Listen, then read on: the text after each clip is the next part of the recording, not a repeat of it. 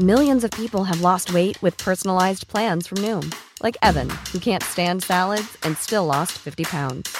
Salads, generally, for most people, are the easy button, right? For me, that wasn't an option. I never really was a salad guy. That's just not who I am. But Noom worked for me. Get your personalized plan today at Noom.com. Real Noom user compensated to provide their story. In four weeks, the typical Noom user can expect to lose one to two pounds per week. Individual results may vary.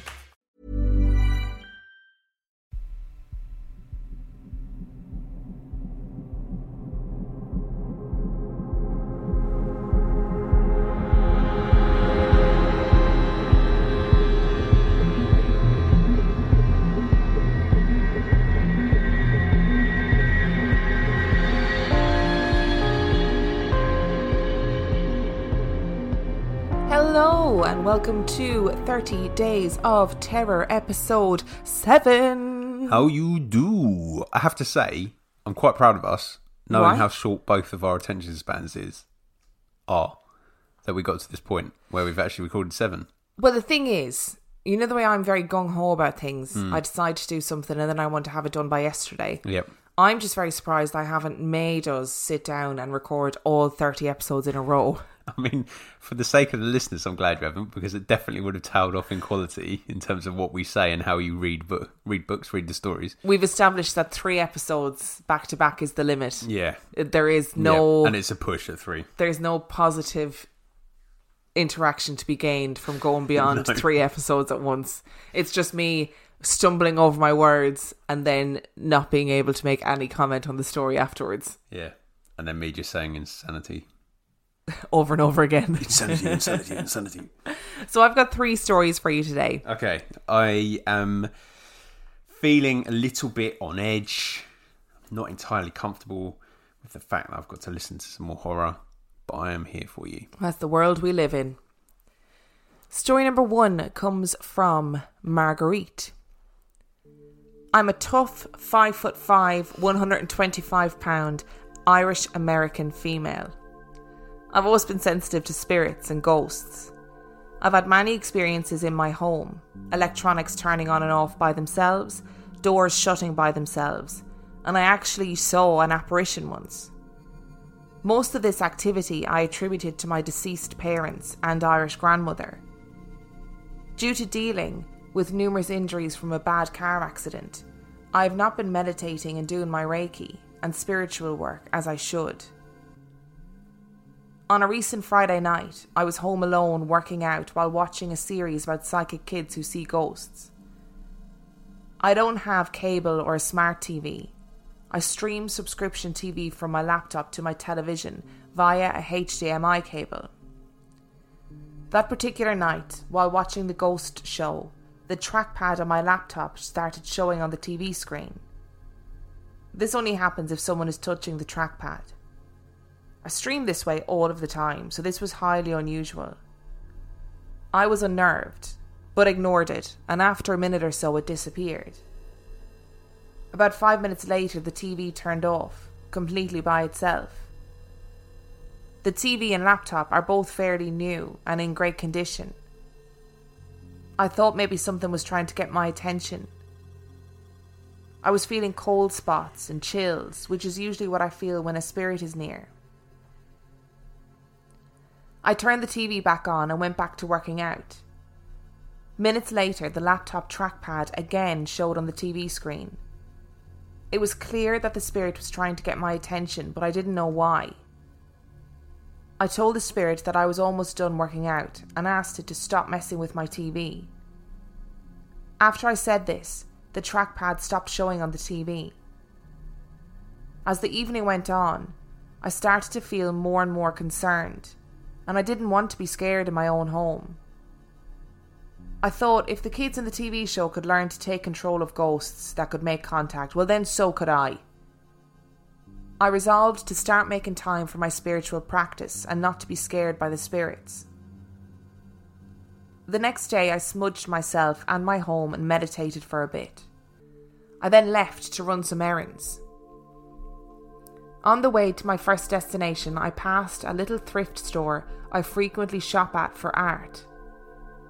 I didn't plan to stop, but something inside me told me I should. I decided not to question this inner voice, just trust it and listen to it. I walked into the thrift store and headed towards the paintings. I suddenly started to feel really nauseated. I felt a heaviness in my chest. I've been here so many times before and I'd never felt anything like this. I couldn't shake the feeling that there was a spirit in the store. Considering many of the items for sale were old and donated after someone died, it made sense that maybe there were spirits there. I just never felt them before in my many previous visits. I quickly went through the paintings and saw nothing I wanted. I started to head for the door to leave, but felt strongly that I needed to ask one of the employees about if she ever thought ghosts were there. I just knew I had to ask a particular employee named Sharita. I can't explain why it had to be her. It was just a knowing, and I didn't question it. I was in a mode of trusting my instincts and just going with them. I stopped, turned around, and saw Sharita about 10 feet away. I approached her and said, I hope this doesn't sound strange, but I have to ask Do you think this place is haunted? I think I'm sensitive to spirits, and I've been here so many times, as you know, and I've never felt anything until today. I can't shake the feeling that there is a spirit in here. The employee, Sharita, then said to me, Well, it's really funny you should say that. We had a customer that came in here all of the time. I called her Mrs. B. She was 92 years old. She was getting dementia, so her daughter started bringing her in. Her daughter said that despite her dementia, her mother always remembered my name, yet had forgotten so many others. One of the last times Mrs. B was here, we talked about a yellow shirt in this store that I thought about buying for myself. Mrs. B's daughter came into the store this morning and told me that her mother had died yesterday. She said her mother's last words were, Tell Sharita to buy that yellow shirt. I then noticed Sharita was indeed wearing a yellow shirt. It was the same shirt that Mrs. B was talking about. She then smiled and said, I've been really sad all day about Mrs. B dying, but I feel happier now. I bet it's her spirit that you're feeling, I'm so happy that she came to visit me one last time. As Sharita told me all of this, I felt chills very strongly on my right hand side, that side only. I felt it was Mrs. B. I had the feeling that Sharita had truly made a strong and positive impression on Mrs. B, and she wanted her to know that. I felt grateful to be able to relay the message. I wonder if the strange activity in my house the night before was her. Did she choose me to deliver the message to Sharita that she was visiting? Had the odd activity not happened the night before, I wouldn't have listened to my inner voice and stopped at the thrift store. I was short on time. The strange events at home that night before had led me to listen to my inner voice and to go there. I love that story. I just think like it's a really cool thing if ghosts are knocking about passing messages to people. It's much less scary than like jumping into our bodies and controlling us or Depends on what the message is, throwing though. stuff at people. I mean, if the message is like, I always hated you, you were a bitch. Yeah, but then That's maybe you're, not great. But then maybe you're selective about what you pass on, like you are with Yeah. people in real life. If someone came up to you in real life and said, "Go and tell Mrs. B that she's a pain in the butt," you might not go up. You might choose not to tell that, pass that information That's a on. very right? good point. So the fact that that happened to um, Marguerite is just awesome, I think, and I think it's probably was maybe it was Mrs. B's spirit interfering with her TV just to try and get her to think about it a little bit more, or maybe it was a spirit guide saying, oh, "Wait, don't forget what you're up to. You need to be on this tomorrow. I need to use you." Yeah, maybe. you look well baffled by that. Well, I just it's it's just freaks me out a bit. Yeah, but I think it's like it's quite a common thing because like when I went to the Happy Clappy Church, there used to be like a whole thing about like you know if God tells you to talk to someone, go and talk to them, even if it's really weird. Yeah, that's that is very true. I have met people like that in my life who have come to me and said, "I've got a message for you," Yeah, you know, it's a message from God and I have to give this to you. Yeah. I mean, when people do that to me, I'm just like, sure, by all means. It's not my place to say, to judge them or to say, I'm not fucking listening to Yeah. anything God has to say. But it, yeah, I've met people who have done that. And that was like an instant message, right? So it's like she obviously needed to hear that then and there. Yeah. But maybe sometimes ghosts tell us things that we don't need to hear until later on. Yeah, maybe. I mean, that is far reaching for a theory.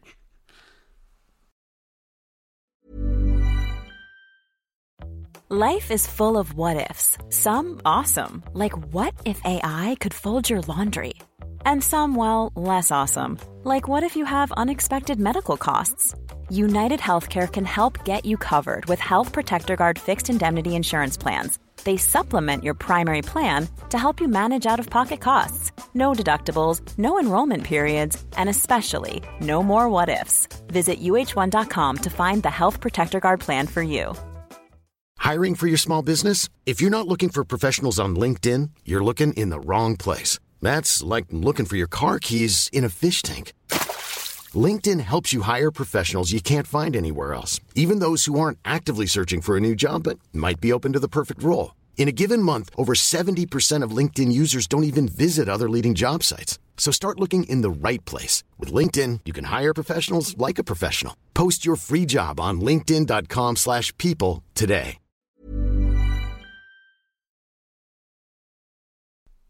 Story number two today comes from Elise.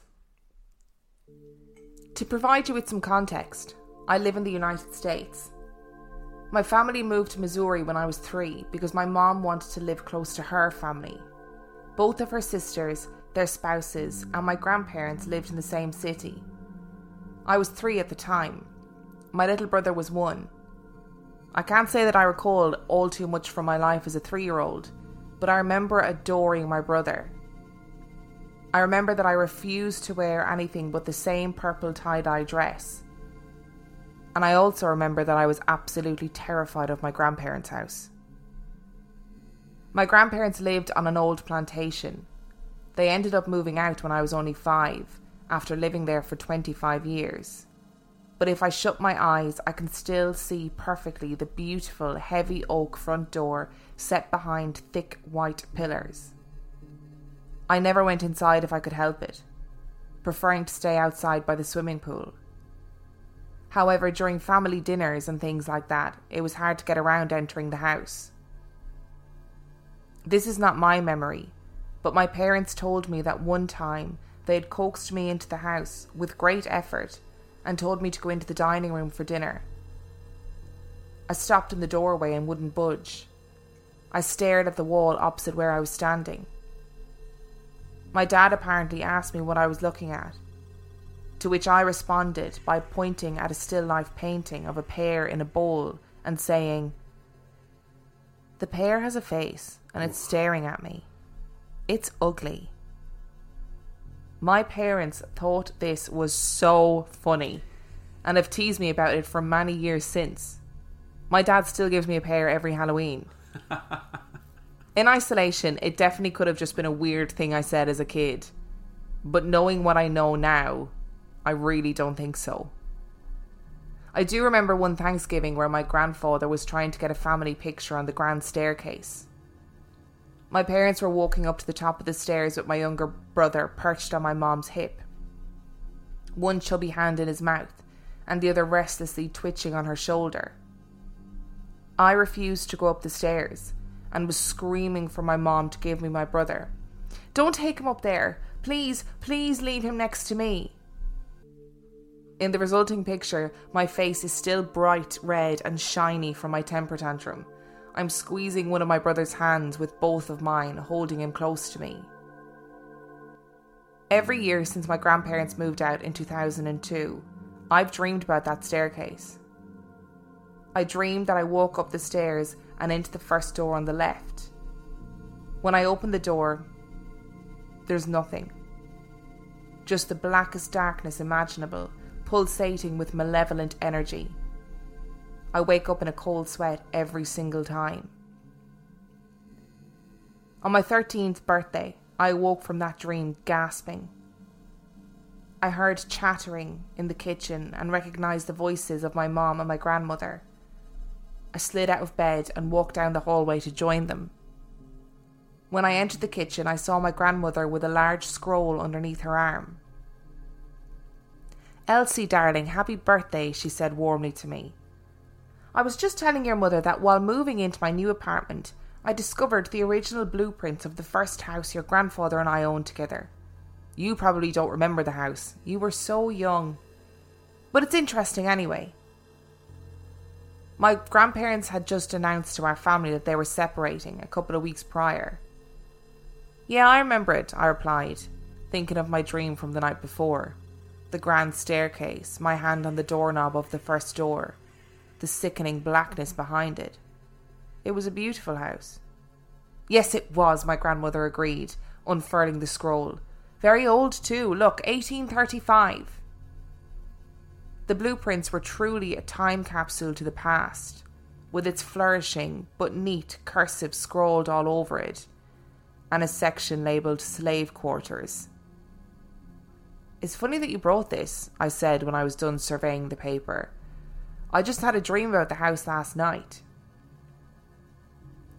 My grandmother and my mom looked at me with mild interest. I'd never revealed this to anybody. Oh, well, what did you dream about? my grandmother inquired. Oh, nothing really, I replied, which wasn't exactly a lie. Just. I don't really know. I have it every year. All I do is walk up the grand staircase, go into the first room on the left, and find. nothing at all. But it sort of scares me, and I don't really know why. I tried to keep my tone very casual so they wouldn't see how much the dream affected me. After all, I was 13, and I was much too old for nightmares. Hmm, my grandmother said. Well, you know that everyone used to say our house was haunted. Really? What do you mean? Oh, well, it's not true, my grandmother scoffed, waving a hand at me. I never experienced anything in all my years living in the house. I don't believe in that sort of thing. But people did talk. My grandmother then launched into a story about how, when she and my grandfather were hoping to buy the house, there was another couple with their hearts set on it. They were all friends and had a somewhat friendly competition going on about who was actually going to land the house. Finally, my grandparents' friends decided to close on the house. They were elated to move into their first home together. As they were leaving the house, though, a neighbour stopped them and told them not to buy it under any circumstances. He insisted that there was something seriously wrong with the place. My grandfather's friends ignored him, assuming that he was trying to scare them away. They decided to get some wine and go back around nine o'clock to celebrate. They shared this plan excitedly with my grandparents, who told them to enjoy it. At around one o'clock the following morning, my grandparents awoke to someone banging on their front door. My grandma walked down the stairs and opened the door to find her friends absolutely pale and shaking. We're not going to buy the house, one of them said shortly, and you shouldn't either. Then they just left. My grandmother thought it was odd, but went to the house with my grandfather the next day to take a tour. They were in love with the place until they entered the first room on the left at the top of the grand staircase. It was completely boarded up.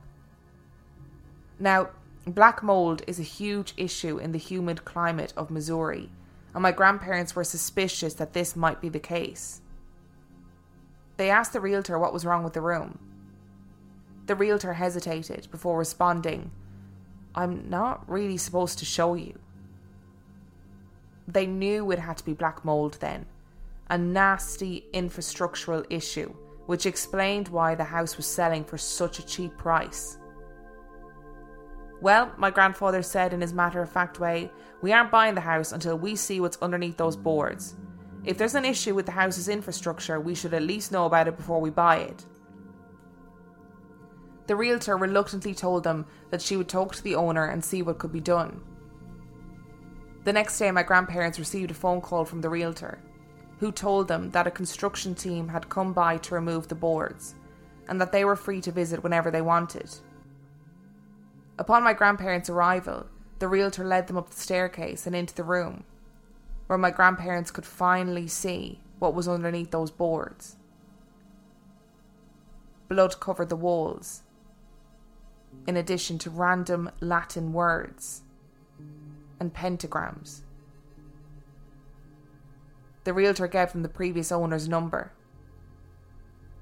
My grandparents found out that the previous owner had been a single parent to two teenage children. The kids had been odd. Neighbours didn't like them, and they pretty much kept themselves at school.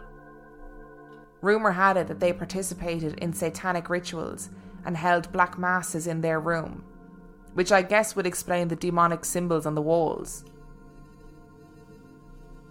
But one day, the kids just vanished. The father was working at the time, so he had a solid alibi. There was no sign of forced entry or a struggle. The blood on the walls was found to be animal blood, definitely not human blood. But the teenagers have never been found to this day. But maybe because there's no evidence that anything wrong happened to them. It's not even considered to be an open case, from what I understand, since they could have just left of their own volition. I honestly cannot believe that my grandparents bought that house and raised teenagers in it. They dead ass just painted over the walls when they moved into the house. My mom was already in college by the time my grandparents moved there. But I asked my aunt about it once and she said, Oh, I would believe that it's haunted, yeah. I never saw anything or even heard anything, but there was definitely something off about the place. My grandparents' friends had never explained what made them decide not to move into that house.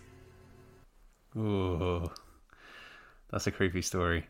Although, before we get into the details, I have to say kudos to the dad for great dad and energy, giving her a pair for Halloween every year. That is such dad energy, Isn't it? Love it.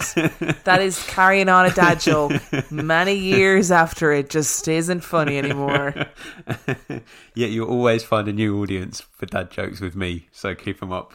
Um, man, I just there's something about plantation houses, isn't anyway, isn't there? I think just in general, or, or not even plant, not even just plantation houses, but like stately homes, like moneyed houses from the old from olden periods of time, Yeah. because people mattered less during that time. Yeah, they did. And it, like, I would f- uh, imagine how uncomfortable you'd be seeing the blueprints of something with slave quarters written on it. I mean, already you know that people were really fucking miserable in that house. Yep. Maybe it's not the house owners, maybe they weren't miserable, but people, human beings, were really miserable in that house. Yeah, and Like- it's but it's the same with stately homes in the UK as well because like they were they were obviously come from like landed the landed class who sort of ruled over the peasants for like ages. Do you know Yeah. what I mean? So there's all that energy building up in that place anyway. But then to have the the added bonus, for want of a better word, of that room up at the top of the stairs that was it covered in pentagrams and Latin and, and blood. Interestingly, no leads about the missing teenagers, but there were there was blood on the walls. Yeah, it was animal blood. Oh, okay. I missed Yeah. that bit. I was like, "There's blood on the walls," but they don't have any uh, leads about the Yeah, teenagers. I mean that would be that would be terrible if they were like, oh yeah, don't know what happened to those boys. Yeah, just close the case. Blood all over the walls. No, it was animal blood. okay, that makes a bit more sense. And I have to say, like, if if they had just said there was two teenagers, they did weird shit in a room, like, if if that was all, Yeah. I would be like, okay, teenagers A are weird, they do weird shit, and it was the Satanic Panic in the seventies, Yeah, so they yeah. would have been exposed Yeah, to loads of information about sa- about Satanism, so that wouldn't have bothered me. The fact that they went missing, slightly more concerning. disturbing. yeah, and also her dream about without knowing any of that information about going into that room and just seeing blackness every time, and it's a repeated dream. And then- you could understand that the grandparents wouldn't be like, and this room that we decorated really nicely, when we first came to this house, there was blood all over the walls and pentagrams Yeah. and demonic symbols. Yeah, absolutely. And look at it now. yeah, but I guess it's a bargain, isn't it? Sometimes I think for I you sort definitely of- buy it. Yeah, that's the thing, is it? And I would not live with you anymore. Just be you and Leanie knocking about in the haunted mansion. Yeah, we'd have a great time. And our third and final story today comes from Addison. A few months ago, I was back home visiting my parents in my hometown, and a lifelong friend and I decided to go and have dinner. On the way back, we decided that we wanted to stop somewhere for a few drinks, and he talked about this incredible old bar in a town about 15 minutes from where we grew up. I was game. We pulled up, and the place is beautiful. It was built in 1916 and had that classic southern look to it that a lot of old buildings in small towns in Texas have. We went in the entrance to the bar, and it is stunning. My friend knew one of the bartenders working, so we walked down to the end of the bar and they started chatting. There were only three other customers and the bartenders there, so it was pretty slow that night. I needed to use the restroom, and I asked where it was. The male bartender pointed up the marble staircase on the opposite side of the room that led to a lobby area and stated it would be around the corner. I started to walk off, and the female bartender that was working had a concerned look on her face and said maybe one of them should walk me up. And I said, "No, no, that was that was okay," thinking she was just being polite. After getting to the top of the stairs, I took a look around. It was a large lobby mezzanine area with a large outdoor patio to the back side. I walked over to take a look, and towards the middle of the room, all of a sudden, I felt ice cold, and goosebumps quickly spread all over my body. I suddenly felt uneasy. This was summertime in Texas, so even at night it was still 80 plus degrees and the large patio doors were open, letting the hot air in. On top of that, I am notoriously hot by nature and do not get cold easily. Being the logical person that I am, I took a look around to find the air vent for the AC, but there is none to be found. At this time, I also realised I was the only one up here, but got the nagging feeling that there was something else. But I just tried to ignore it. I decided I needed to hurry up and do my business and get back down to the bar. I go into the restroom and close the main entry door. The restroom has multiple stalls, so I go in one, and all of a sudden, the old heavy doorknob of the main entry door to the ladies' room started rattling. It's not locked. It startled me, and I called out, There's more than one stall thinking that maybe another lady was waiting, thinking it was a single stall restroom. There was no response, and no one came in. I thought it was odd and finished doing my business. I opened the stall door and walked over to the sink to wash my hands. The doorknob started rattling again, louder and more intense this time, and then the knocking started not a polite little knock, but more like police banging on a door. At this point, I was pretty irritated. Why wouldn't the girl just push the damn door open? So I walked over to the door, gently kicking it open with my foot as I was drying my hands with the paper towels. I opened my mouth to make a sassy comment, but there was nobody there, and the smell of cigar smoke slowly wafted in from the doorway. I let the breath out, and I could see my breath in the air in front of me, like when it's freezing cold outside. Totally freaked out now, I step forward to get out of the bathroom through the cold patch of air, and quickly start walking across the hot room to get to the stairs that lead back into the bar. Behind me, I hear footsteps. Not little pitter patters, but heavy, manly footsteps matching my pace. I was a few steps from the stairs when it felt like someone much larger than me was standing right behind me and the cold air returned.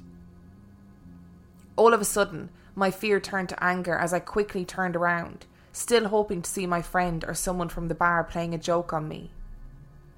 No one was there. Please leave me alone, I stated firmly and loudly.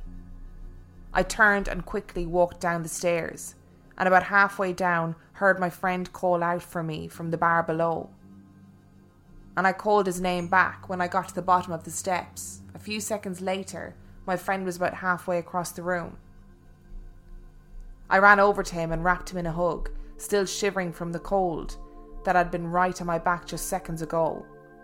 Good God, you're freezing, he said. What happened to you? I looked around the bar to see that all of the patrons had stood up and were asking if there was someone up there. I said, I, I don't know, I can't explain it. I took a seat at the bar and quickly downed the whiskey drink my friend had ordered me before this whole ordeal. I gave a quick synopsis of the events, my hands shaking the whole time while I was scouring my mind for a logical explanation for the encounter. I noticed at this time it was only the three male patrons I had mentioned earlier that were still there. There were no women except the other bartender, who had been behind the bar the whole time. I took a deep breath and asked if the men's room was up there as well, and the bartender said, No, ma'am, that's on this floor, over here by the end of the bar. Two of those men went up to take a look around and came back down stating that there was no one up there, but asked when they had started allowing people to smoke in the place.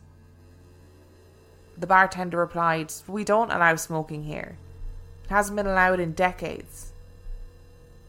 The female bartender looked at me and then to the male bartender and said, I think Jim might have been messing with her. I asked who Jim was and what she meant, and she pointed to an old black and white picture of a tall, large man in old timey clothing with a cigar hanging out of his mouth. It was hanging on the wall. He was one of the original owners, and he passed away tragically here in the building, she said. He seems to like the ladies and messes with them if they're alone. That's why I wanted to have someone go up there with you. I've had my own dealings with him, and I won't ever be here alone. I haven't been back to that bar since, and God knows if I ever do, I will never venture off on my own. That is like a classic bar haunting, isn't it? Yeah. Like it's got all the signs. It's got the rattling door handles. It's got activity around the toilet, which The sounds really shady, but that seems to be a common place for it to happen. You got the cigar smoke, the heavy footsteps, an old patron that hasn't quite ever left. It's just classic, Yeah. classic, and still absolutely terrifying. I would I would shit myself if I was leaving the bathroom already a bit rattled and then you hear footsteps behind you. Ugh. Uh, but she reacted in I'd the leg same it. way you would. No, she reacted in the same way you would because she got angry and confronted it, which is what you do in the heat of the moment. That's what you would do. How dare you make these scurrilous claims? How dare you? And she turned around and it wasn't there, and that just. I think that just quells your anger instantly and changes it back to fear, doesn't it? If Yeah. you get really het up and you're like, right, I'm going to give this person what for, and then there's nothing there. And then the fact that the other patrons heard the footsteps and smelt the smoke. Shady. Shady, shady. Yeah, it is shady. Ugh.